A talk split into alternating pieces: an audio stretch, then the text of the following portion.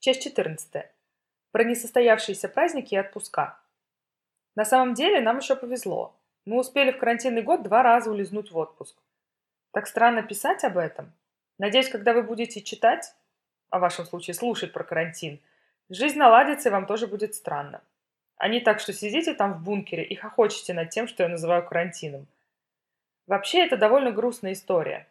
Наверное, со времен Второй мировой войны не было таких больших по масштабу событий, заставивших людей по всему миру прятаться дома. А еще носить маски на улицах, ограничивать свои контакты и шарахаться от чихающих прохожих. И, конечно, кощунственно сравнивать это с войной. Хотя, может, она так выглядит, это Третья мировая война, которую нам предсказывали все, кому не лень. В наш лексикон вошло много новых слов. Самоизоляция, корона, ковидиот, ковид-диссидент, в автоматах с Кока-Колой продаются одноразовые маски и бутылочки дезинфицирующего средства. Новая реальность. Здравствуй, 2020.